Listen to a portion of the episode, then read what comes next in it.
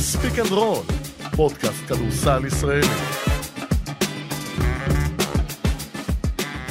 ספיק אנד כן, רול, מהדורת יום ראשון, אני מקווה שדייקתי, כי אני, כרגיל, לא שומע את המוזיקה באוזן. אה, פרק מספר כלשהו שערד יעדכן אותנו בהמשך. אנחנו כבר לא... 158, אנחנו אה, מהדורת יום ראשון, כמו שאמרתי.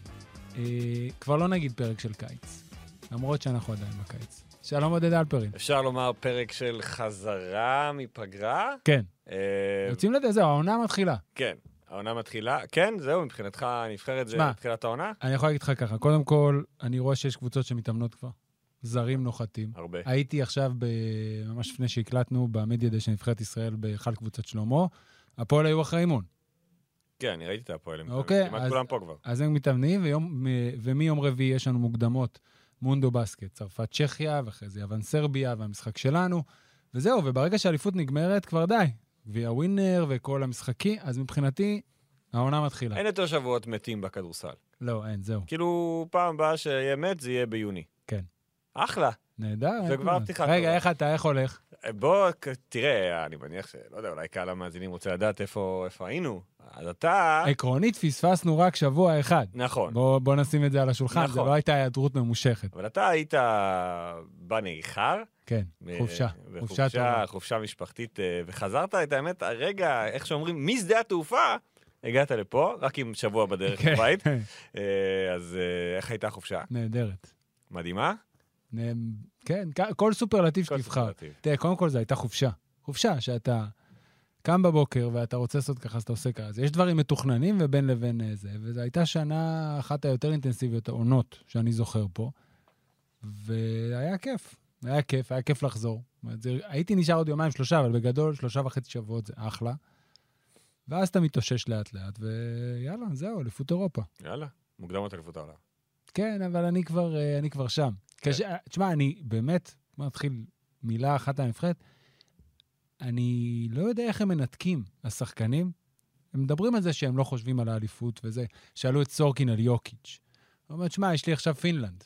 צודק. אוקיי? הוא צודק, בסדר שהוא צודק. עכשיו, פינלנד לפחות, נורא קל למקד, כי פינלנד גם איתנו בבית באליפות כן. אירופה, אז נורא... אה, אני בטוח שגודס פחות צריך להתאמץ למקד את השחקנים, כי כל מה שהם ילמדו במשחק הזה יעזור להם, כמו שגם לפינים, במפגש אה, באליפות אירופה.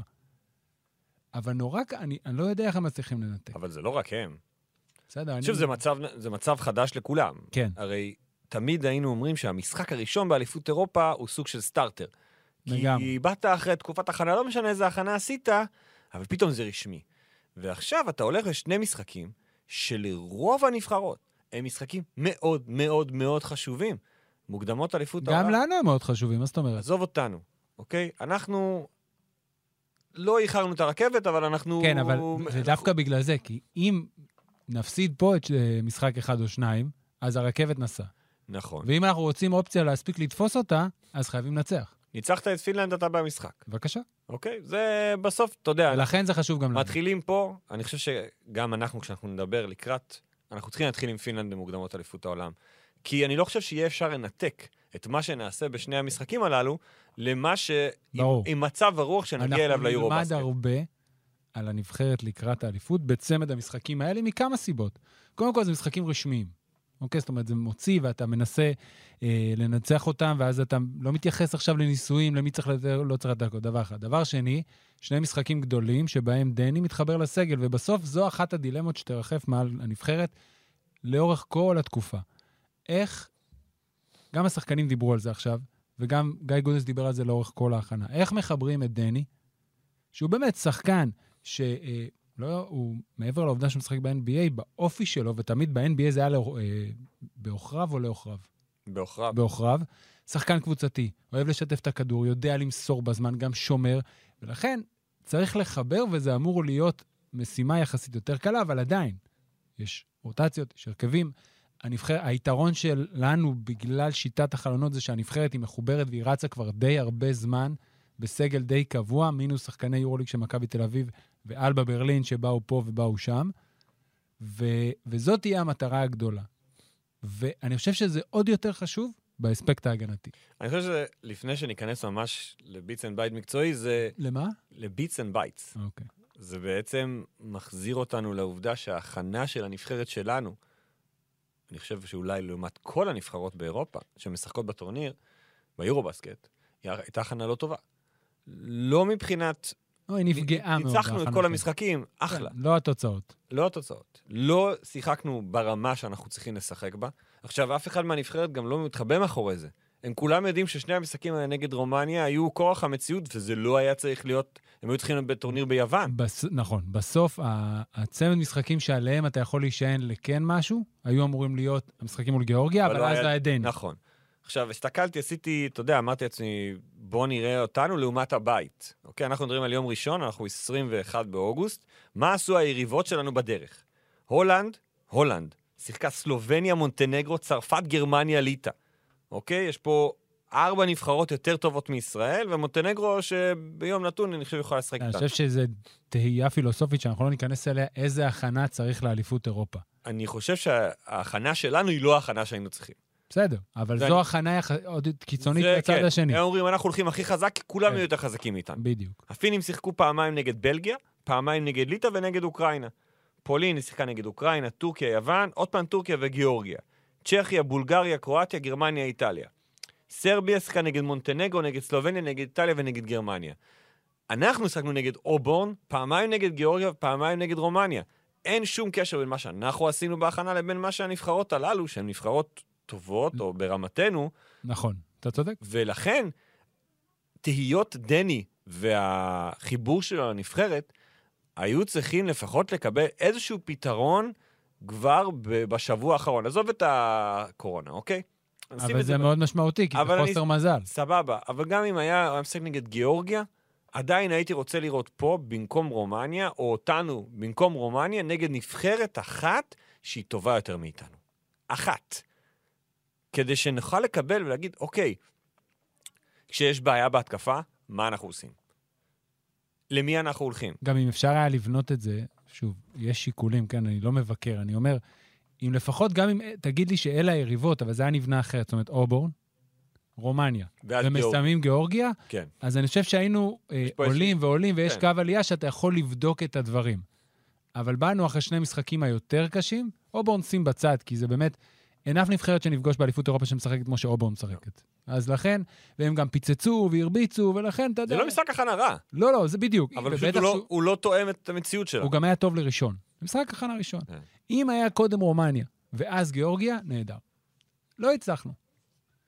ואני, שאני מסתכל, אני, תן לי מסקנה, לא מסקנה, אבל נקודה שאהבתי כן לראות בתוך כל ההכנה הזאת, זה יובל זוסמן. יובל זוסמן, מישהו שציפינו לראות, היה פה בפרק אצלנו, אה, התארח בתחילת הקיץ. אתם מוזמנים ללכת לכל האפליקציות ולחמש ב... חמש? רדיו. להאזין. ובמשחקי ההכנה, גם במשחק הנהדר שלנו מול גיאורגיה, וגם במשחקים מול רומניה, ראית שזה קורה. מבחינתי, יובל זוסמן היה השחקן הכי חשוב, אני לא... שהיה לי... לא, לא הכי חשוב, שאני הכי נהניתי לראות אותו, וכן השאיר בי איזשהו ניצוץ אופטימי. ים הדר נתן מספרים מעולים, אוקיי? וראינו, כל אחד הביא כמה דברים שאנחנו יודעים שהוא יכול לעשות טוב. אבל ככל שהתקדמנו, זאת אומרת, בתחילת, ה, נקרא לזה, הקיץ המוקדם, בחלון הקודם, יצאתי פחות אופטימי לגבי הנבחרת באליפות אירופה. וכשאני רואה את יובל זוסמן, ואיך שהוא משחק, זה מאוד חשוב. קודם לא, כל, תן- אני אגיד לך, תיגע. אחד, קודם כל הגנה. אוקיי. בסוף, תראה, רומן סורקין אמר עכשיו ב- במדיה דיי, אנחנו לא מודאגים מההתקפה, אנחנו נהיה בסדר. מה שחשוב זה שאנחנו רוצים שההגנה שלנו תהיה טובה, והוא צודק במיליון אחוז. יובל יכול לשמור כל שחקן, יכול להסתדר איתו, הוא לא חייב להחליף. זה מונע רוטציות, זה מאוד חשוב. שהוא עוזר, הידיים הארוכות שלו מסבכות כל כך הרבה שחקנים. אתה רואה את ההבדל סתם, בתוך התקפה הייתה רומניה, הייתי במשחק הראשון, הוא התחיל עם פטריק רישארד, ואז נוצר איזה חילוף, לא שהוא רצה, פשוט זה, זו הסיטואציה שנוצרה באותו שחקן מתחת פוזיישן. לסל. קיבל זה, וראית איך לרישארד היה יותר קל, והוא הגיע לצד השני, והוא, והוא פשוט היה מדהים. וההבנה שלו, הדברים שהוא למד באלבה שהוא ציין פה, הידיים הארוכות, והבונוס.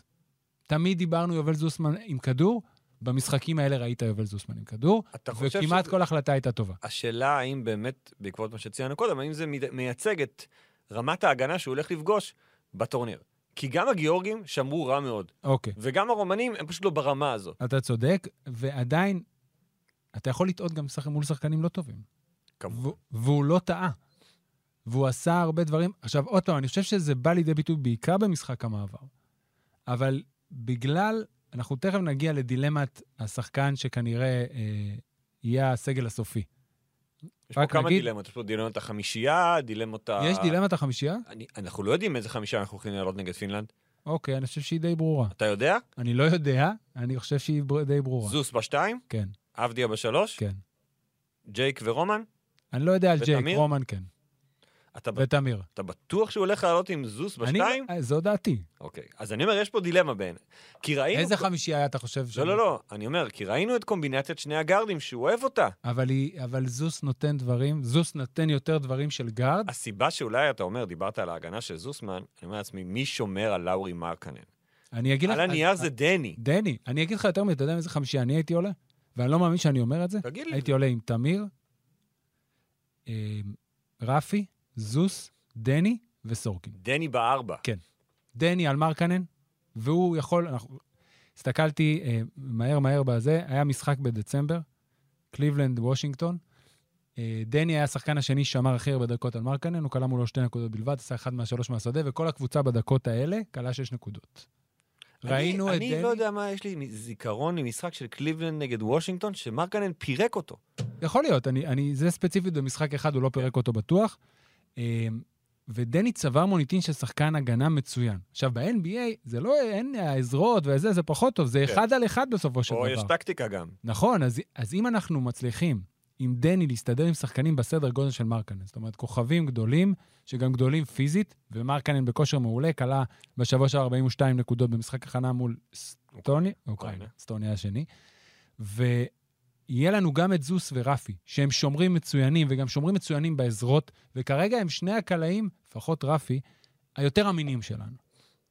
יחד עם תמיר וסורקין, אני חושב שזו זו החמישייה שאני הייתי עולה. אוקיי, זה מעניין. אני- ויותר מזה, סביר להניח, אגב, שהוא לא יעלה בחמישייה הזאת. נכון, כי הוא אבל זו כן הולך החמישייה לשני שהייתי גבוהים. ו- וזו ההפתעה הכי גדולה שלי שאני, ב- שדיברנו פה לקראת שהתקרבנו לזה, אני הייתי בטוח שאו פניני או מנקו הולכים יהיו החוצה. בחוץ. נכון. וזה וזה, לא... לא, וזה לא יקרה. לא. וזה יוצר לנו סגל לא מאוזן מהרבה בחינות, ואפשר תכף להגיע לזה. יש לנו כרגע 14 שחקנים שהם יוצאים בעצם למוקדמות בדיוק. אליפות העולם. אתמול נופו השניים הנוספים, ירדנו ל-14, במוקדמות מותר 14, כמו שאתה אומר. דרך אגב, גם לאליפות אירופה, אתה יכול לנסוע לשם, לנחות בגר... בצ'כיה, עם 13 שחקנים. למשחק הראשון אתה רושם 12, ואלה ה-12. כן. כאילו, אבל אתה- אתה צריך לרשום איזה 24 שעות לפני. משהו כזה. כזה, כן. אז הסגל הוא כזה. מקל, בלאט, די ברטולומיאו, מדר ודוברת בעצם בעמדות הגארד, נקרא לזה הגארד האחד, אה, בורדרליין 2. זוס, עבדיה, מנקו ופניני, שזה עמדות הפורוורד, 2, 3, וכמו שאמרת, אפשר גם להגיע ל-4. נמרוד לוי, שהוא 4 שיכול לשחק לפעמים 3, ג'ייק, סורקין, זלמנסון וגינת. זלמנסון, גם הוא היה חולה בשבוע האחרון, צריך לראות באיזה כושר הוא מגיע. כרגע מעמדו נראה מעורער. כן. בוא, בוא, בוא, ניתן, בוא נתמצת את זה. אני חושב שיש 11 שחקנים בטוחים. אוקיי? נועם דוברת לא ייסע לאליפות. לא. אז זה אומר שירדנו ל-13. לכאורה, כן. לכאורה, כן, בתחושה. הוא יכול להפתיע את כולנו פתאום. ואז העניין, וזה בעניין של בניית סגל, האם אתה מוותר על סנטר, עידן זלמנסון, כי כאן נראה לי שכל שאר הגבוהים די בטוחים, מהמם. ובעצם אתה נוסע לאליפות אירופה אולי לראשונה בהיסטוריה של נבחרת ישראל בלי אף סנטר אמיתי. סורקין הוא כאילו 4, אבל הוא הפך להיות 5. נכון, אוקיי, אבל הוא החמש היחיד שלך. חמש היחיד, אוקיי, בוא נ- נלך איתך. חמש אחד, או שאתה מוותר על ג'ון די ברטולומיאו, ובעצם אתה מנפה מתאזרח, ואם יש, אנחנו לא יודעים מה הבטיחו לו. אבל אני מניח... אלה שני, המתנ... אלה שני המתנדנדים, בעיניי. נקודת המוצא שלי זה שאם ג'ון, ג'ון די הגיע לקיץ, אמרו לו, תקשיב, אתה בסגל. אני, אני גם, אני אני מניח גם כמוך, חושב שהוא... אבל שאם דברים אתה משתנים. מנפה את דוברת, אתה לא יוצא עם שלושה גארדים. דיב... היה לנו פרק שדיברנו על נכון. כמה גארדים, ואני חושב שמינימום ארבע. בדי, בדיוק, לא היה פחות מארבע. לא היה, מעולם לא היה פחות מארבעה גרדים, וגם אם אתה מחשיב את יובל, זה גם... תראה, הסגל הוא לא מאוזן, ואז השאלה אם אתה הולך פה על יותר גרדים. גם לא הייתה מעולם נבחרת עם 5-1. או שאתה בסוף אומר, אני, אני חייב גבוה. שוב, ג'ייקו החמש, השני שלך. כן, הוא לא חמש. וראינו את גינת ונמרוד לוי משחקים נמ- הרבה גינת בארבע- לא, נמרוד כן. לא, ראינו את גינת ונמרוד לוי משחקים ביחד כן, שנמרוד בחמש. כארבע-חמש. לא משנה כן. כרגע מי משחק את העמדה הזאת. נ- עכשיו, אחרי זוסמן, אז טוב, אני עכשיו בורח, אבל הק- הקפיצה הכי גדולה של שחקן בשנה האחרונה, גם בתוך הנבחרת, זה נמרוד לוי. לא סורקין? אני חושב שהקפיצה של סורקין יותר משמעות. אבל היא הייתה, אוקיי, מקבל, אבל הקפיצה של נמרוד נבנתה בעיניי יותר לאורך ויותר יפה ויותר מאוזן. סורקין פשוט לא יכל לבוא, גם בחלק מהמשחקים, כי הוא היה במכבי, אני עדיין מופתע מזה שהוא... כש... שהוא החמש הפותח כן. היה שלך. לנו דיון שנה שעברה, אני חושב, ת- אתה יודע, כל, כל שלם פרקים אנחנו אומרים, אוקיי, אז מה יהיה ב... כן. מי ישחק ב- ביורובסקט?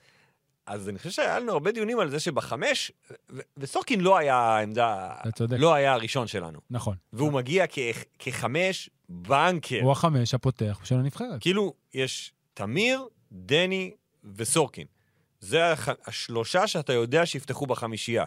ועוד שתי עמדות שזה תלוי אולי מצ'אפ או אה. החלטה של יום. אז בסוף, ה- כרגע מסתמן שההחלטה היא בין עוד גבוה, עידן, לבין עוד גארד.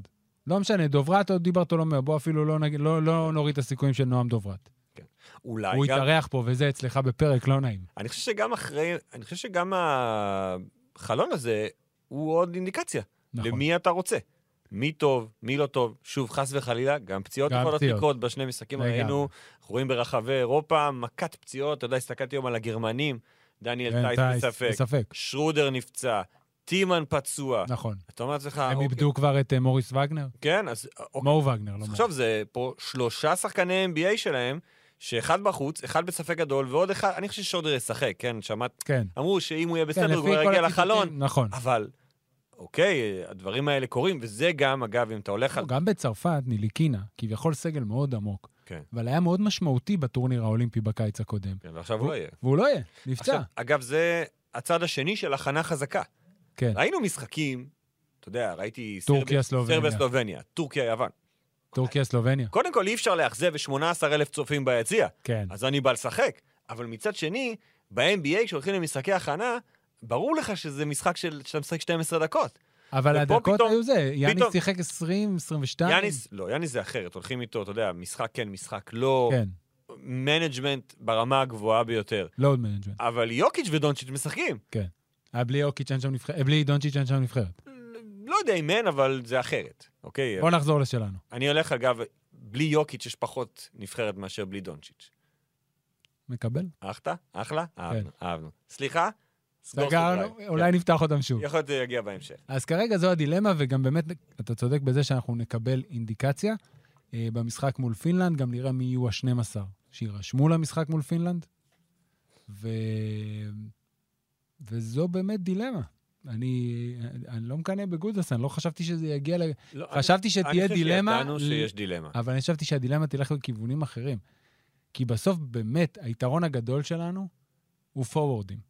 יכול להיות שבעוד חמש שנים, לאור הצלחת הנבחרות הצעירות בקיץ, ואנחנו, אני מקווה, נגיע לזה לקראת סוף הפרק, נחזור להיות הוא עם מה גרדים. שגרדים. ומה- למרות שחשבנו שאנחנו בשפע גרדים, אבל אנחנו לא בכזה שפע. אנחנו בסדר, יש הכל... לנו שלושה גרדים טובים מאוד. כן, שניים מהם עוד יחזיקו את הנבחרת לתקופה. כן. עבור מקל זה כנראה הריקוד האחרון, כן. אלא אם כן היה אליפות העולם, ואז אני מניח שהוא ינסה לסחוב עוד שנה. בואו קודם שימצא קבוצה לעונה הקרובה. גם נכון. נתחיל מזה. אמ, הלכתי, אתה יודע, אמרתי לעצמי, אני זוכר את, ה- את הדיבורים אחרי יורובסקט 2017 של זה זמן לשנות את הנבחרת ולהצהיר. להצעיר. עכשיו, אומנם עברו חמש שנים, שזה קצת יותר מבדרך כלל, אבל, לא, נ- אבל המשימה הושלמה. האם בהצלחה? אנחנו נגלה, אני חושב, עכשיו. אבל מסך הכל נשארו שלושה שחקנים מהסגל ההוא. גיא- מקל, פניני וזלמנסון. נכון. שזלמנסון, כפי שאנחנו מ- מבינים ורואים, הוא ה- על הבאבל. כש- ושמקל, ברור, שפניני, ברור לנו שזו אליפות אחרונה. אגב, לא בטוח, כי שאלו אותו היום. מה, ב-NBA, לאן? איזה יורבסקט הוא לא אוקיי. אז רוצה שאלו אותו... 2031? לא, אז שאלו אותו אם זה האחרון, וגם אומרת, "אה, במקור, תכננתי לפרוש אחרי יורובסקט, מהנבחרת, אחרי כן. יורובסקט 2021, אבל אז דחו אותו בשנה. נכון, עכשיו זה כל כך קרוב כבר ל-2023, אז אם נעלה על אליפות עולם, אני לא רוצה להצהיר כלום, סבבה. אבל אולי. סבבה, הבנתי. אבל, אה, אתה יודע, זה כן. כבר אה, בסדר. שירת הברבור. אז באמת, אנחנו רואים את תהליך ההצהרה הזו של הנבחרת, שיש פה גם, אתה יודע, הסגל, ה- סגלי העתודה האלה, כן. כל נסו. ההצלחות של 2017 עד 2019, שאנחנו רואים פה באמת את ים ותמיר, וזוס, זוס ועבדיה, שאלו בעצם היו ה- כן. הארבעה בנוסף המרכזיים. לנבחרת העתודה המאוד מוצלחת של עם תומר, 2015. נכון, תומר גינת ו- אה, ומנקו. ומנקו, כן, ו- וזלמנסון. נכון? אז אנחנו באמת רואים את הדור הבא של הכדורסל נכון. הישראלי, ו... והיה, יש הרבה תקוות מהטורניר הזה. אני מאוד מקווה, באמת, אם חוזרים לעניין המקצועי, שאנחנו נצליח להחזיק הגנתית. עכשיו, עוד דבר שאנחנו חייבים לדבר עליו ברמת ההגנה זה האזורית. Uh, הנבחרת שלנו שומרת הרבה אזורית שמתחלפת לאישית, זה משהו שמאפיין את גודלסקר. הרבה פעמים לקראת סוף העונה בחולון, אם אתה זוכר, מאותו משחק מספר 2 או 3 מול הפועל ירושלים, אני רוצה להגיד 3, במשחק המכריע בבית, עברו להגנה האזורית הזאת שהיא מתחלפת לאישית, ו... פועל שם לא התמודדה, ואחרי זה גם הרצליה היה לה את הקשיים שלה עם ההגנה הזאת. ו... והיא הגיעה לנבחרת בוורסיה מאוד מאוד דומה, ואם אנחנו נצליח להחזיק, או בהרכבים שמסתדרים בלי ההגנה הזאת, או שאם יש לנו שחקנים ששומרים פחות טוב, כמו גיא פניני, כמו ג'יי כהן, כי נגיד במשחק מול גיאורגיה הטוב, באמת, זה נתון מדהים, 36 אסיסטים על 8 עיבודים. פנטסטי בכל קנה מידה, אוקיי? אה, הגיאורגיה מאוד אכזבו אותי. לגמרי, הערת עזוב, אגב. אין בעיה. הייתי בטוח שאני נבחרת יותר טובה. אז הנבחרת ברחה במחצית הראשונה, היא התחילה אה, בתחילת הרבע אה, וצמצמה את ההפרש ל-12. ואז עושים חילוף ונכנסים ביחד. גל מקל, גיא פניני וג'יי כהן. חוברים לתומר גינת וים הדר, והנבחרת, והם רצים 26-5, ופותחים את כל הפער מחדש. וגודס הרבה פעמים תופס הרכב, הוא רץ איתו. הוא לא נוגע בו. והם רצו, ו- ואתה לא מאמין שגם פניני עם הרגליים שלו, וג'יי קון עם הרגליים שלו, והם נראו מעולה, ושמרו הרבה את ההגנה, ו- ויש יתרון פה לניסיון. ו- ושחקנים שיודעים, ל- חכמים כמו פניני, מנוסים כמו ג'יי כהן, כמו גל מקל, חוב... וגם כולם בגדלים דומים, אז זה נורא נוח. נגיד, כשאני מדמיין איזה חמישייה כזאת, שכולם יכולים להחליף עם כולם, אז זה מאוד דומה לחמישייה הראשונה שהזכרתי קודם, רק שהיא עם ים הדר, זוס, מנקו, דני אבדיה, וכמעט לא משנה מי החמישי. תומר, נמרוד, סורקין, בראש שלי זה נמרוד, מסתדר שם יותר טוב. פתאום חמישה שחקנים יכולים להחליף לך על כולם. אני חושב שזה ו- יכול ופה להתאים, זה זה ייפול יכול בהגנה. להתאים במקומות מסוימים. נכון, בוא כלי נגיד נשק שנגד- ספציפי. בוא נגיד שנגד פינלנד, שזו נבחרת שאין לה סנטר דומיננטי, יש לה את מדסן ואת מרקנן, שני פורורדים כאלה, כן. 2-8, כן. יכול להיות ששם, עם דני בארבע, אפשר. בנבחרת כמו צ'כיה, שיכול להיות שהם עולים עם וסלי בארבע ובלווין בחמש, פחות. זה לא יעבוד. נכון. זה באמת תלוי יום. גם, אני לא יודע, נגד סרביה, שוב, עולים עם יוקיץ' בחמש, אני לא כל כך יודע מי הארבע שלהם עדיין, כי גם ההכנה של סרביה לא הכנה אידיאלית, יש שם הרבה פציעות, והם מחכים בעצם לביאליצה. כן, אבל ביאליצה שהם לא יודעים פצוע. מה יהיה איתו. ואם ביאליצה לא בא, אז אין להם ארבע. ביאליצה בחלון, אני, מה שקראתי אתמול, הוא לא אמור לשחק. אני לא ראיתי. לא ראיתי. איך גם, ב- גם סטורנסקי נפצע פתאום. נכון, וזה לא פשוט. גם בעיה לצ'כי. זה יותר בעיה מביאליצה, בעיניי. נכון. סטורנסקי הוא המנוע שם. זה הרבה יותר טוב לנו. הוא, ש- ברור, הוא שולט בקבוצה, בנבחרת הזאת. עם וסלי, בלי וסלי, הוא פשוט, הוא, הוא המאסטרו של הנבחרת.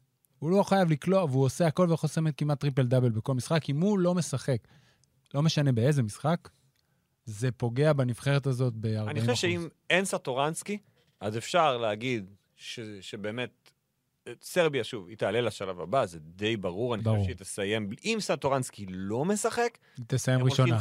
5-0, אוקיי? אם סטורנסקי כן משחק בבית, זה משהו אחר. אבל בנוגע ל... אתה יודע, ל- מה קורה שם אחר כך בתוך הבית הזה, זה בית מאוד מאוד פתוח. אה, אני חושב שבשביל רק בלי סטורנסקי בעיניי. נגיד המשחק נגד הפינים, אוקיי? ב- ב- במוקדמות. הוא נורא חשוב, כי אתה רוצה לבוא... אני חושב שנבחרת פינלנד... אתה הוא מסתכל- יותר קשה המשחק הזה מאשר ביורובסקט. כן. נכון, כי אבל- משחקים בפינלנד. אבל אני אומר, אתה מסתכל על הנבחרת... כן, ויהיה קהל, ויהיה יהיה אחלה. אתה מסתכל על הנבחרת, אתה אומר, מה יש שם באמת? אוקיי, יש שם מרקנן. סאלין, ש- מרקנן יותר טוב מכל השחקנים שיש לנו. אוקיי, הוא שחקן יותר טוב מדני אבדיה, שחקן NBA מוכח, עם דו-ספרתי גבוה. 15-18, גם בשיקגו, גם בקליבלנד. אחרי זה יש שם, כמו שאמרת, ססו סאלין, מאדסן, שחותם באייק, אז הוא כאילו סוג של, נראה לי זה עושה שדרוג. נכון. קופונן, קופונן בפנים, נכון? מפחיד אותי קופונן, שלא... שלא... בדיוק שבוע שעבר, אני אה, אה, וגור שלף, וזה וזה, ו- והוא אומר, תגיד, קופונן לא בנבחרת? בטח בנבחרת. בסדר. אתה יודע שקופנהג בן 34, 74, יליד הוא נורא- 88, הוא כמו כספי. שונף, שונף בן שונף, 38, נכון. שונף שחק בכל נבחרות פינלנד נכון. מקום המדינה. נכון.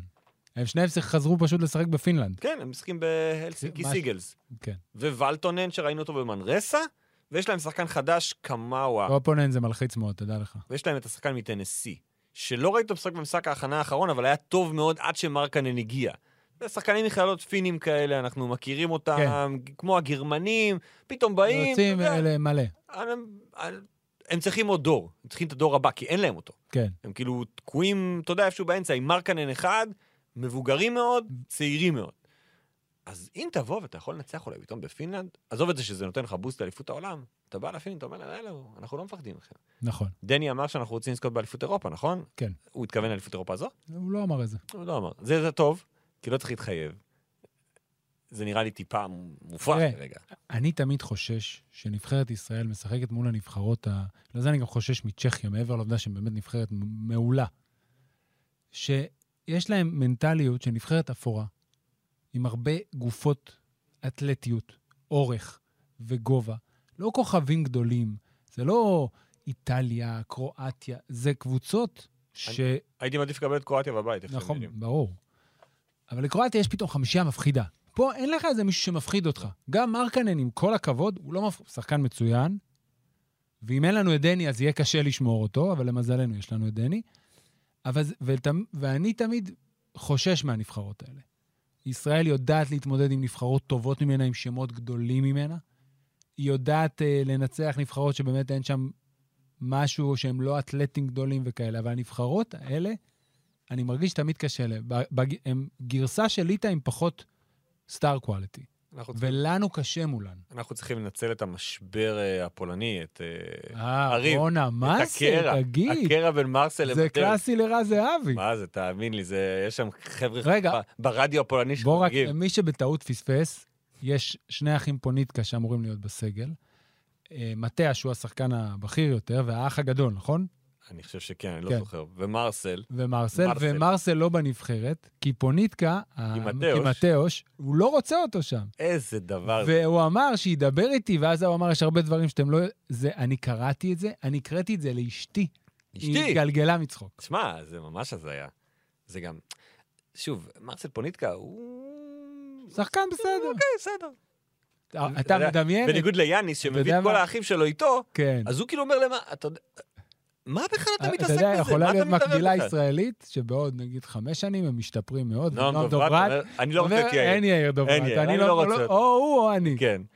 אז שוב, גם אה, השחקן שלהם שנבחר בדראפט, סואן, לא מגיע, כן. כי הוא העדיף להתמקד בסן אנטוניו. גם אם היה מגיע, אני משחקני... אה, אה, דראפט? נבח- שחקני דראפט שנבחרים גם ל-NBA ולא גדלו פה באירופה, פחות מפחידים אותם. אבל הם נבחרת כל כך לא מוכשרת, נכון. שאתה אומר, אוקיי, אם יהיה להם קצת תראה, טלנט, כן, בוא אולי זה נשים- יעזור להם. בוא נשים את זה על השולחן.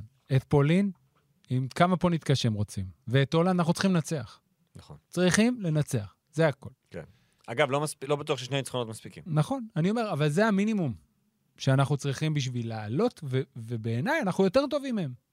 עכשיו יש לנו, שים את סרביה בצד, הם נבחרת על. צ'כיה עם סטורנסקי בהרכב מלא בבית, קשה. כמעט בלתי אפשרי בעיניי. הכל יכול לקרות, משחק אחד, אבל אני בעיניי לא מאמין שאיננו ייתן ל- לתן לזה לקרות. גם יש איזשהו... אה, אתה, אה, אתה זוכר, צ'כיה, מה, איזה משחק זה? בסדר? אמרתי שאני אספיק לבדוק את הסדר. תמשיך לדבר. גם יש עוד איזה יתרון שאנחנו מאבדים מול צ'כיה. אחת היתרונות שיש לנו עם עברית, אף על פי שיש לנו שני שחקנים אמריקאים בנבחרת, או אחד מינימום, זה שהם הם פשוט מבינים עברית, אז אין בעיה להשתמש. סליחה. העברית, אתה יכול פתאום לזרוק דברים, הקבוצות היריבות לא מבינות, ואנחנו מאבדים את היתרון הזה מול צ'כיה, כי ננו יבין הכל. לא יודע אם הוא ישמע הכל עם הטירוף הצ'כי. זה המשחק האחרון. האחרון. זאת אומרת, אני לא רוצה להגיע למצב שאני ב- צריך לנצח את צ'כיה במשחק האחרון כדי לעלות בבית שלנו. בדיוק, לא רוצה, יפה. זה- זהו, לא רוצה- זכרתי שזה לא רוצה את מאוד זה. משמעותי. לא רוצה. ואני לא חושב שאנחנו יכולים לנצח אותם בהרכב האלה. בלי סטורנסקי זה סיפור אחר. פינלנד זה באמת עניין של יום נתון. אני לא יכול להגיד שאנחנו טובים מפינלנד. אולי אפשר כן להגיד שפינלנד טובה מאיתנו, אני לא בטוח, אבל לא לא, בטוח. לא אתה יודע מה, לא. לא, לא, לא, לא, לא. ב- המשחק הזה הוא שווה לחלוטין. נכון. הוא נכון. יהיה תוצר של המשחק במוקדמות אליפות העולם. נכון, אבל אנחנו יכולים לחכות עם זה. בואו נראה את השני משחקים ה- עכשיו, כן. מול פינלנד בחוץ ושוודיה בבית. נדע גם לפחות מי אה, שחקן אחד שיורד מתוך המצבה של ה-14, ויהיה יותר קל כבר להתכונן לקראת היורו-בסקט באופן מלא. אה, יש עוד משהו שבלט לך במשחקים? מכל החמישה? ש, שקצת הופתעתי מה... מרמת הקבוצתיות, דיברת על, המס... על הכמות האסיסטים, על... זה לא היה רק במשחק ההוא נגד גיאורגיה. שם זה פשוט היה מספר עצום. אה. אפשר לראות שיש איזשהו, איזושהי כימיה שנבנתה בתוך הנבחרת הזו, אולי באמת בגלל שהם יחסית משחקים הרבה ביחד, בדיוק. ו... והקצב של הנעת הכדור הוא מאוד מאוד גבוה. גם אם היריבה היא לא כל כך טובה, עדיין אפשר להעריך את זה ו... ולהתרשם מזה ולראות איך הנבחרת זזה ב- בקצב אדיר כאילו בהתקפה. שחקנים שאוהבים למסור, יודעים למסור. כן. אז זה, אז זה משהו יפה, ואני חושב שבאופן כללי, כשאתה מסתכל גם לקראת הטורניר הזה, ההכנה שרוב הנבחרות עש- עשו, הייתה הכנה מאוד ארוכה לטורניר יבשתי. בגלל החלון הזה בגלל של פיבה. החלון. לא, וזה טוב. זה טוב, כי גם יש נבחרות ברמה גבוהה, וגם הם יגיעו אחרי שהם כבר עם זמן מנוע, אחת עם, השחקנים אחד עם השני.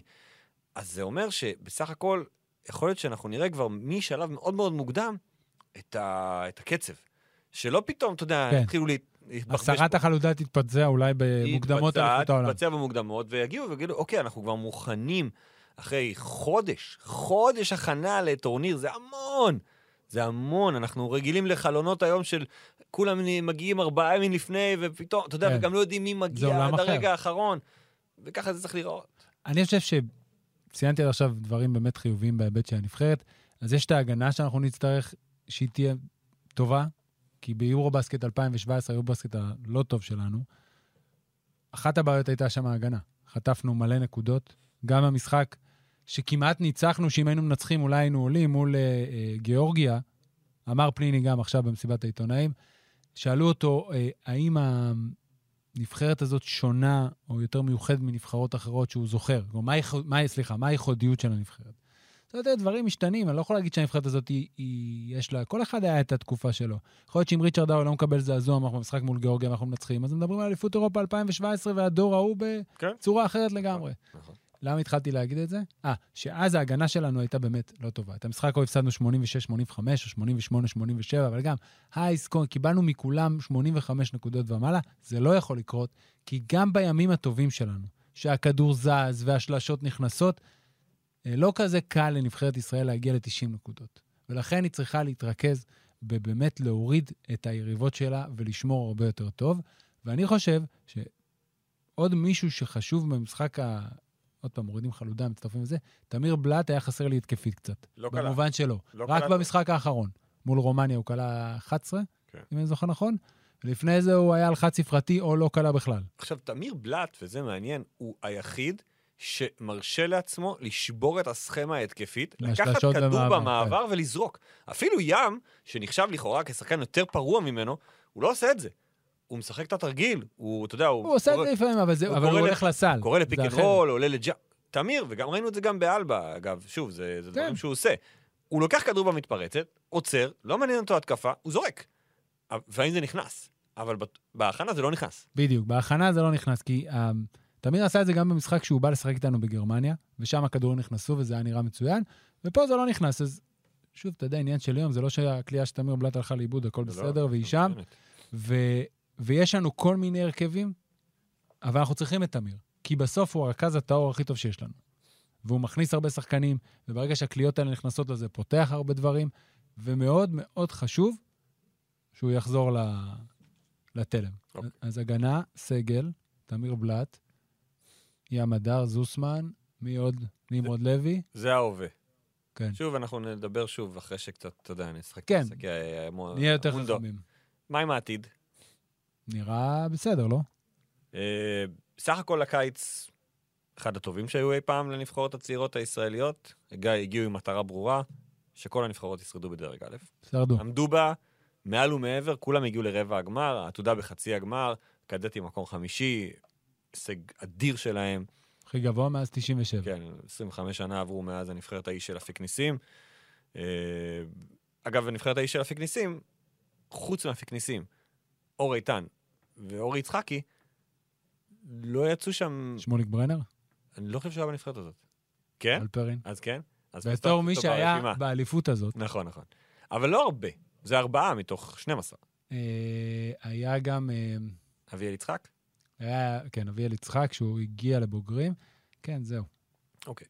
אור איתן היה עולה מהספסל, אה, אפיק ניסים היה עולה מהספסל, חמישי היה דני אליאל, אלכס גולדשטיין, חן מורן, אורי יצחקי, שמוליק, בר- כן, אר- ארבעה, חמישה. אז, אז צריך לקחת כמובן את ההצלחות של הקדטים ושל הנבחרות כאלה בגיל 16 בערבון מוגבל, כי זה עדיין שלב של אפילו, שלפעמים אה, שחקנים מתפספסים בדרך. כן, שיש שחקנים שיגיעו לנוער, ולא, ואולי עכשיו נכון, קפיצה וגודל וגבהים, זה דברים שקורים. יש כל מיני דיונים לגבי מה שראינו כאן בקיץ הזה. האם המטרה של הנבחרות הצעירות זה להצליח ברמת המדליה, ברמת הפודיום? תראה, זה, זה, מאוד- אוקיי, תסיים, סליחה. זה, אתה יודע. זה דיון אחד. דיון שני, לא, הדיון הוא מה המטרה של נבחרות נכון. כן. ישראל. אוקיי, לגדל שחקנים או להצליח באליפויות. אני חושב שהצלחה באליפויות זה אמצעי בדרך למטרה. אבל ת, תסביר, אני לא יורד לסוף דעתך. כשאתה מצליח במשהו, זה נותן לך ביטחון. זה נכנס לעולמות המ- המנ- המנטליים. זה נותן לך ביטחון. כשנבחרת ישראל, הקדטים, מנצחים את סרביה, אז אתה יודע, הם מרגישים טוב עם עצמם. אומרים, תראו, ניצחנו את הסרבים. זאת אומת הכדורסל הגדולה ביותר באירופה, או בין השלוש הגדולות ביותר באירופה, ואנחנו ניצחנו אותם. אז זה נותן לך את הדרייב להמשיך, ואת הדרייב להצליח בעתיד, ולהגיד, אני שם, אני ברמה הזו. זה ב- בעיניי יותר אולי חשוב אפילו מלסיים עם מדליית הזהב. כן. ה- ה- העובדה מדליית- שהם יכולים, שהם יודעים שהם יכולים. מדליית הזהב היא פחות קריטית בעיניי, כי אני, חוש- אני חושב שאם תשאל את רוב האנשים ותגיד לו, אוקיי, אני נותן לך בחירה בין שתי חלופות. הראשונה, שמתוך כל סגל נבחרת של 12 שחקנים שנוסעים, כל פעם שישה הם ליגת העל ו- ומעלה, אוקיי? או שאתה זוכה אחת לחמש שנים. שישה ומעלה. ברור, אין שאלה. העניין הוא, השחייה, עוד פעם, היה לנו פה דור. זה לא רק לנו, זה קורה להרבה נבחרות. דור הזהב של נבחרת ספרד. הנה עכשיו זה בא לידי ביטוי בבוגרים. אצלהם, בצעירות, אתה לא מרגיש את זה, אבל ניקח את זה לבוגרים. היה את שנתון 80, אחרי זה הוא קיבל חיזוק קצת משנתון 86-7, והם סחבו יפה מאותה אליפות עולם ב-2006 עד אליפות העולם ב-2019, שהם זכו פה והם זכו פה. עכשיו הם בבעיה. ארגנטינה, דור הזהב שלה נגמר, כנ"ל. אז אנחנו כנראה היינו פה על דור זהב. השלוש נבחרות האלה, שזה בעצם יוצא שלושה שנתונים, 17, 18, 19? כן, זה שלושה שנתונים או ארבעה שנתונים? לדעתי שלושה שנתונים. נפלנו פה, באמת, על נבחרות, זה לא צריכה להיות בעיניי המטרה. בסוף, אנחנו רוצים שיהיה לנו כמה שיותר שחקנים לסגל נבחרת ישראל הבוגרת, ושהם יהיו כמה שיותר טובים. שהם ידעו לעשות כל כך הרבה דברים, ולשמוע הרבה יותר. הרי הנבחרות האלה שהן מצליחות ומגיעות להישגים, זה לא פעם היה חלום שכל הנבחרות ישחקו באותה, באותו, באותה שיטה. עתודה, נוער, קדטים, זה היה בתקופה שהקימו את האקדמיה, שהנבחרות ישחקו כולן אותו דבר. DNA של נבחרת ישראל. DNA של נבחרת ישראל. זה לא עובד ככה. לא. אבל זה עובד ככה בנבחרות אחרות. נכון, אבל פה אצלנו זה לא עובד, כי כל מאמן, מציבים לו את המטרה, הוא צריך לשרוד, אוקיי. אוקיי? אוקיי, ואז זה- נכנסים פה, ואתה... אבל מה- אז האם המטרה היא לשרוד, או האם המטרה זה כן לגדל לא, את... דרג ה- א' זה חשוב, אני לא אומר לא, שלא. אני אומר, אתה רוצה לגדל שחקנים, כן. וזה בעצם גם נוגע לדיון השני של איזה שחקנים גדלים פה. בשלושת הנבחרות, בשלוש הנבחרות הללו יש פה גארדים מאוד מאוד דומיננטיים. נועם דוברת, נועם יעקב, בן שרף. אני לוקח רק את הכי דומיננטיים, יש עוד. כמובן. כן, כן, הלכת על שלושה הקצה. שחקנים שנבחרו שהגיעו ל- לחמישה כן, הטורניר. חמישיית הטורניר, מלך הסלים של הקדטים, סגן מלך הסלים של הנוער ומקום רביעי בעתודה. אבל כל מה שיש לנו בנבחרות האלה כמעט, אם נשים בצד את גלעד לוי, שהוא באמת אנומליה, כן. זה גארדים, מקסימום פורורדים. אין לנו שחקנים גבוהים, גם לא גדלים פה עוד שחקנים גבוהים, אתה יודע ש... היה לנו בעתודה את אבנר דרור, שהוא בכלל שחקן נוער, הוא קפץ שני כן. שנתונים בעצם קדימה. נכון. בנוער לא היה לנו בכלל גבוהים. ניב אבידן הוא לא גבוה, הוא forward במקרה הטוב. כן. בקדטים זה עוד יותר קיצוני, שסלע הוא מטר תשעים וארבע. והוא החמש. אבל אז נכנסת פה השאלה. אתה אומר, זה, ה- זה החומר גלם שיש לך. אתה צריך לנצח את המשחקים. אז אתה שומר אזוריות, ואתה עושה כל מיני דברים. ובעצם השחקנים, שזו ההזדמנות שלהם ל- לפגוש רמה יותר גבוהה, בסדר? האליפויות, בניגוד לליגה לנוער או ליגת בתי הספר, אלה האפשרויות שלהם. מה הם לומדים פה? שהם ישמרו בצורה כזאת או אחרת את אה, סרביה וינצחו אותה, ובעוד עשר שנים זה לא יהיה רלוונטי בכלל. לא משנה אזורית אישית, השחקן הסרבי הזה הספציפי, ייקח אותך לסל. נכון, ולכן, איך אפשר לדאוג שגם השחקנים, גם הכמות תגדל וגם השחקנים יהיו יותר טובים? נדע לשמור יותר טוב, נדע לבחור יותר נכון בהתקפה, נדע לקלוע. זו הדילמה בעצם שיש היום. תראה, פעם היה אפשר להתרכז אולי בהישגיות, כי נפ... לא הייתה אליפות, פעם זה ממש פעם, זה לפני כבר 15-17 שנה. הנבחרת, ה... כל נבחרת הייתה עובדת שנתיים. אז היה לך זמן גם לפתח בעצם יכולות של אה, שחקנים, אז מ-2006 כמדומני, אני חושב ש-2005 שהגענו לחצי גמר עם אבי בן שמעון וקרזנובסקי, שנתון 85, זו הייתה, הפעם, זו הייתה הפעם הראשונה שהיה כל שנה. 2004, אתה זוכר, הגענו לגמר, הפסדנו, ושנה אחרי זה הייתה עוד פעם אליפות אירופה. ומ-2005 עד היום, כל שנה, אז גם לפעמים, מה קורה? יש לך פתאום שנתון חלש יותר, כן. כן. קורה. זה רק שנה אחת של שחקנים. נולדו בשנה הזאת שחקנים שאו עוד לא גילית, זה קורה, או שהם פחות מוכשרים, זה גם קורה. ואז אתה משתמש בכל מיני כלים ועזרים טקטיים כדי לנצח, כדי לשרוד בדרג א', ויכול להיות שהשחקנים האלה, אתה מאבד פה הזדמנות ללמד אותם הרבה דברים. אגב, בהקשר הרחב יותר, לא בטוח שזה תפקיד נבחרת ישראל ללמד את השחקנים האלה דברים. נכון. רוב ההבנה של, אני חושב, כמעט כל המערכת, זה שמי שעושה את העבודה זה המועדונים. נכון. ויש, זה צריך להיות האקסטרה, תודה החיזוק. לאל, יש הרבה מועדוני נוער כן. אנחנו רואים, אני חושב שזו הדוגמה הכי בולטת, זה עמק חפר.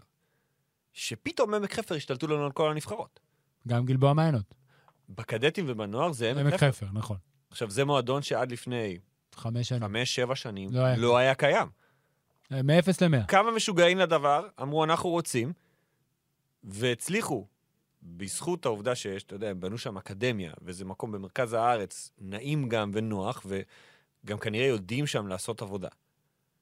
אז פתאום יש, יש נועם יעקב, ויש עוד המון שחקנים, ובצ... ואז יש את בן שרף, יחד איתו, הם שיחקו אתמול, במשחק האחרון, ארבעה עמק חפר ומכבי תל אביב אחד. כן. עכשיו, בסך הכל אתה רואה גם את אותם שחקנים, את כאילו אותם מועדונים, גלבוע, מכבי, הפועל, עמק חפר, ראשון, גם הפועל תל אביב היא בתקופת אה, גם צמיחה בתקופת שיא. כבר איזה חמש נכון. שנים. גם מאז שהקימו את האקדמיה והפועל תל אביב, שולחים שחקנים לנבחרות שנה אחרי שנה אחרי שנה. אתה, אתה, מסת, אתה מסתדר, גם אתה מסתכל כשהם מגיעים לבוגר, אתה רואה שחקנים שקיבלו גם צ'אנס בהפועל תל אביב, בבוגרים, וגם כאלה שבמחלקתם, בין אם זה אבנר דרור, או אופק גול, או ים הדר, או רגע, נתן חס- אמסלם? נתן אמסלם, שזה גם לא, ב- באמת, ב- בפריחה. לא, אז שוב, אז בסוף הם מגיעים לנבחרת ישראל, ואז בעצם, אני חושב שהנבחרת עושה את ההפרדה, והיא אומרת, אנחנו פה כדי לנצח, אנחנו רוצים הישגיות ברמה הזו. הישגיות זה אומר, א', להישאר בדרג הבכיר, כדי לשחק עוד פעם בשנה הבאה. הנבחרות נגד הטובות הנבחרות יותר. האלה, ב', אם אפשר, בואו כבר נתקדם, הרי עשינו את זה, אנחנו יודעים שזה אפשרי. אני חושב שנבחרת העתודה תמיד, ודיברנו על זה גם בשנים שזכינו, תמיד זו הנבחרת שאתה אומר, אני לא יודע מה הרמה של האליפות הזאת. כי בכל נבחרת עתודה, לספרדים, לליטאים, לצרפתים, יש כבר שחקני NBA, כן. בגיל הזה. בנוער ובקדטים זה עוד לא ככה. נכון. וזה יותר מעודד אותי עם הקיץ הזה מאשר ההצלחה של נבחרת העתודה. העובדה גם עתודה בדרך כלל מערבת שני שנתונים, כן, העובדה- אה, ויותר קל לאגד שחקנים טובים יותר. העובדה שה... שה... בוא נגיד שזה בעיקר הקדטים. הנוער, נבחרת פחות מוכשרת, אה, זכו להגרלה טובה בשלב הבתים וניצלו אותה עד הסוף. כל הכבוד להם. איבדו את השחקן השני הכי טוב שלהם בגלל פציעה, ועדיין הצליחו להגיע לרבע הגמר. סיימו בסוף במקום השמיני, לא, לא רלוונטי. הקדטים, להפך, הם קיבלו בשלב המוקדם את צרפת וליטא. הליטאים זכו בתואר, צרפת אני לא זוכר אם סיימה שלישית או רביעית, אבל הם שתיים הנבחרות הכי טובות. הכי אם- טובות. יכול להיות שאם אנחנו, אם הנבחרת שלנו מקבלת בית אחר, אנחנו בחצי הגמר. נכון. אז שוב, זה עניין של יום. אבל בסוף אתה אומר, אוקיי, יש לי פה... ב- זה חמיש... ארבעה שנתונים? כן. יש לי פה שלושה גארדים טופ. נכון? טופ. ברמה, אתה יודע, של... אתה מסתכל עליהם, אתה אומר, אוקיי, זה או טופ ליגת העל, או אפילו אני מקדטים... בורדרליין. מקדטים צריך לשים פרופורציה, כי בסוף זה רק קדטים, עדיין, אוקיי? להיות מלך הסלים של הטורניר, גם ו- אילן, ובחמישיית הטורניר, גם אילן קדוש, בסדר גמור. שהוא בשנתון שלי, אוקיי. ושיחקו בנבחרת הקדטים של ישראל אה, תחת בוב גונן, היה מלך הסלים של אליפות אירופה. אתה חושב שאפשר להשוות את זה לתקופה ההיא, לתקופה הזו, מבחינת... מבחינת מלך איך ש- הסלים? לא, אבל איך שבונים שחקן היום? לא, ברור שלא, אבל עדיין, אני אומר, זה נחמד. לא להסתנוור מזה. לבן שרף, מה שמבדיל אותו זה הנתונים שלו והדברים והמבנה הפיזי שלו. בעצם, ה- אתה יודע, אהבנו לדבר על זה בהקשר של דני, שיש לו גוף סרבי, אוקיי? וזה היתרון, לא ישראלי. וגם בן שרף, יש לו האורך והעובדה שהוא משחק רכז בגובה שלו, עם הידיים שלו והראיית משחק והדברים, זה מה שמעודד אותי אצלו. ארז השווה אותו לגורן דרגיץ'. בסדר? אחלה. אחלה. אחלה לקחנו, לגמרי. כן. לקחנו. גם זורן אני מוכן לקחת גם זורן. ביום רע, כן. אבל אני אומר, זה יותר מרשים אותי, והדברים שאתה רואה בעיניים שהוא עושה על המגרש, מאשר העובדה שהוא זכה בתואר מלך הסלים. אז השאלה בסוף איך אתה יוצא מהקיץ הזה, האם אתה הולך ל... שוב, באיזה אתה לא אסכולה יכול לצאת לא מהודר, לא, אבל מה באיזה- זה מבואס באיזה אסכולה אתה של, של פרנקפורט. של הטקטיקה? אסכולת הטקטיקה הזו של אנחנו מנצחים משחקים, בגלל- אנחנו כל הזמן נדבר על זה, כי זה באמת משהו שבולט בולט. כל הזמן, אנחנו משחקים טקטיקה, כל השאר לא. נכון? אין טקטיקה באליפויות האלה. זה רק אצלנו. יש נבחרות מדהימות, גם כשזכינו זה היה עם הזרים טקטיים. נכון. כי לנו יש מאמנים של ליגות בחירות. כן. ורוב המאמנים, הם לא מאמנים כולם, שמתמחים מאמני, בעבודה עם אגוד, צעירים. מאמני אה, איגודים. כן. שהם אה, פתאום פוגשים, אה, אתה יודע, מאמן כמו, אתה יודע, שרון אברהם, אריאל משועל בית קרבות, הלחמי, הם שועלי קרבות. כן. ואומרים, אוקיי, אני רואה את זה, אין להם גארד מוביל, אני תוקף אותו בדאבל נכון. נכון. כל המשחק. אכפת לי, מה, אחד על אחד? לא, אני רוצה לנצח.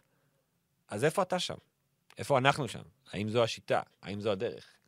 תראה, ה- ה- ה- הדרך, אתה צריך להסתכל עליה, גם להוסיף את העובדה שקודם כל יש נבחרות שעובדות בין לבין הנבחרות. זאת אומרת, יש אנדר 14, אנדר 15? אוקיי? יש אנדר 15, וה, והלא פחות חשובה זה אנדר 19. זה שחקנים שלמשל לא היו מספיק טובים לעתודה או צעירים מדי לעתודה, ראיתי אימון שלהם במקרה. שיחקו במכבייה השנה. כן.